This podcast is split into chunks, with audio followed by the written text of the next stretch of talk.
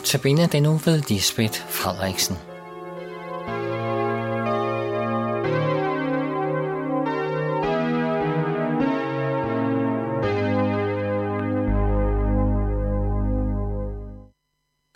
Dagens tekst er fra Matthæus kapitel 24.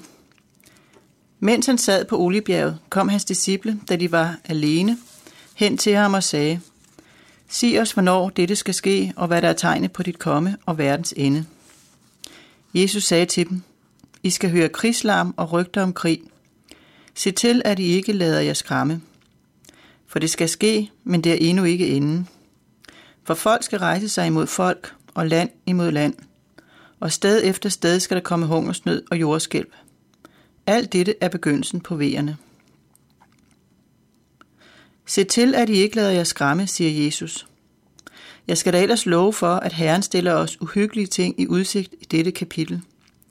Og Bibelen fortsætter med mørke advarsler om, hvad der skal ske i verden i tiden op til Jesus genkomst. Jeg ved ikke med dig, men jeg kan godt blive noget nervøs af sådanne ord for Gud. Det bliver meget let nogle kapitler, som vi gerne springer over eller lukker ørerne for. I midlertid, når vi gør dette, så lader vi os skræmme, og det skal vi ikke, siger Herren. Altså skal vi se det i øjnene og gøre os fortrolige med det, vi ikke kan lide at høre. Man kan jo spørge sig selv, hvorfor Jesus overhovedet løfter en fli af, hvad der skal ske, når han må vide, at vi bliver skræmt af, hvad han siger. Hvis man har et barn, som man skal følge til en ubehagelig oplevelse, for eksempel en operation, vil man så ikke skåne det for en ængstelig venten og holde det uvidende om de uhyggelige detaljer til det sidste? Nu er vi jo ikke alle lige skrøbelige, og der er forskel på, hvor meget et menneske vil og magter at forberedes på, hvad skal ske. Jesus taler i hvert fald forholdsvis åbent og uden omsvøb.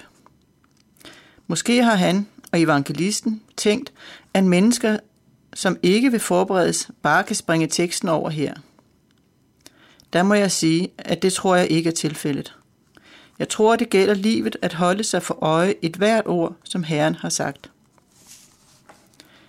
Så kan man jo tænke og håbe, at de sidste tider ligger et godt stykke ude i fremtiden, og at det ikke vil ramme netop i min levetid. Jeg må indrømme, at som ung bekymrede jeg mig ikke meget for fremtiden. Jeg tænkte ærligt talt ikke meget på alderdom, død eller verdens ende. I dag er pension komme på lystavlen, og måske er det alderen, som får rettet mit fokus på de sidste tider. Men er der ikke også noget i tiden, som kan genkendes fra Bibelen? Terror, oprør, rygter om krig, jordskælv, ukontrollerbare sygdomme, forfølgelse af kristne, frafald fra Guds ord osv. Vel, der har altid været den slags, men har det ikke taget til, kan man tænke. Det gør jeg, og det ængster mig. Lad jeg ikke skræmme, siger Jesus. Hvordan gør man det? En ting er at, læ- en ting er at læse forudsigelserne, noget andet er at observere tegnene i tiden. Så bliver det mere konkret. Overalt i verden er folk ængstelige, hvilket paradoxalt nok synes at forstærke den bekymrende udvikling. Jeg sagde det faktisk til Jesus for et års tid siden. Herre, jeg er bange. Virkelig bange. Jeg burde se frem til dit komme, men jeg frygter det faktisk. Du må hjælpe mig. Noget i den retning bad jeg. Der skete derefter det mærkelige, at han ledte mig ind i Johannes åbenbaring. Den bog har altid været lukket for mig, og ikke lige frem mindre skræmmende læsning end versen i Matthæus. Men så faldt jeg over en bog om åbenbaringen i et bogsalg. Jeg hørte nogle prædikner og bibeltimer på nettet, og mine kristne venner gav mig flere bøger. Men vigtigst var det, at Helligånden begyndte at åbne skrifterne for mig. Jeg må hellere skynde mig at sige, at jeg så absolut ikke ser alt klart for mig. Men Bibelen har åbnet sig på en måde, så jeg har fået trøst, opmundring og tillid til Herren, og jeg har genfundet glæden ved Guds store frelserplan. Jeg er ikke blevet overbevist om, at jeg slipper for trængsler og frygtelige oplevelser, snarere tværtimod. Men som en kvinde kan udholde smerterne ved en fødsel med tanke på det dejlige barn, der snart skal lægges ved hendes bryst, sådan kan vi holde ud gennem alle trængsler, når vi har et fast sigte på endemålet. Samtidig ved vi, at Jesus går med os hele vejen igennem. Nogle vil måske sige, er der ikke noget om en bortrykkelse? At Jesus kommer og samler sine udvalgte inden jordens undergang? Det kan man selvfølgelig sætte sin lid til. Min forståelse er dog, at Jesus først kommer og samler sine til allersidst, inden hævnens store dag. Ligesom Guds folk aldrig har været fritaget for lidelse og trængsler, sådan skal vi heller ikke være fritaget for de tiltagende vejer mod endetiden. Krig, naturkatastrofer, sult og sygdomme rammer kristne såvel som hedninge. Forfølgelse er endnu et vilkår, som især kristne må leve med. Som vores herre led, som vores brødre og søstre har lidt i kirkens tid, sådan må vi, må vi også lide. Nogle bliver forfulgt, nogle bliver forført, eller begge dele, og nok i varierende styrke. Så er det vigtigt at blive mindet om, hvad Guds hensigt med alt dette er. Ja, for det første er der et element af, at hele verden lider under en tiltagende lovløshed og synd. Verdens trængsler er et resultat af menneskers synder. Ikke altid for det enkelte menneske, men kollektivt set. Sådan er det. Gud er hellig. Har mennesker ikke lavet love, som går Gud imod? Har vi ikke set tiltagende ligegyldighed over for vores næste? Og dyrker vi ikke skabningen frem for skaberen? Hovmod, selvretfærdighed, egoisme, svigt og utroskab. Den, der har øjne at se med, ser det.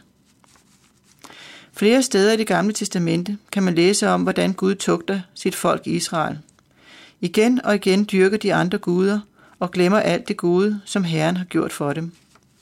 Glemmer hans love, glemmer hans løfter. Gud rammer dem med græshoppeangreb, overfald af fjender og bortførelse, ødelæggelse af templet osv. Nogle gange hænder det, at Israel rammes så hårdt, at de bønfalder Gud om noget og omvender sig. Dette er det andet element af, hvad Guds hensigt er med de ødelæggende kræfter, som han lader virke i verden. Trængsler og plager er altså svar på synd og tugt til omvendelse, som vi, som vi kollektivt og i større og mindre grad rammes af, så længe det er nådetid. For det er stadig nådetid. Det må vi huske. Vi kan nå det endnu. Et hvert menneske i dag, netop nu, har stadig chancen for at vende om. En dag bliver det for sent. Vi ved ikke, hvornår den dag kommer, men den nærmer sig. Det er der ikke tvivl om. Derfor skal vi bruge Guds plager til at blive vækket og vække andre. Det er alarmklokkerne, der ringer. Og som på de moderne vækkeure, så ringer de højere og højere, hvis vi ikke vågner op.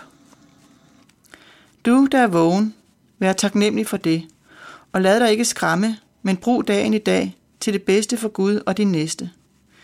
Skulle du blive, eller måske allerede er, offer for den ene eller anden trængsel, så må du ikke se det som Guds dom over dig. Jesus er blevet dømt for din skyld. Nej, dine trængsler er tugt, og når du lider, så lider Herren med dig. Han vil så gerne forløse dig, når tiden er til det. En dag kommer vores forløsning. En dag skal vi løfte vores hoveder mod Herren, der kommer og henter sine. Mens dem, der ikke kender deres besøgelsestid, må se bjergene falde ned over sig. Bed til, at der er mange, som når at høre alarmklokkerne i tide. Amen.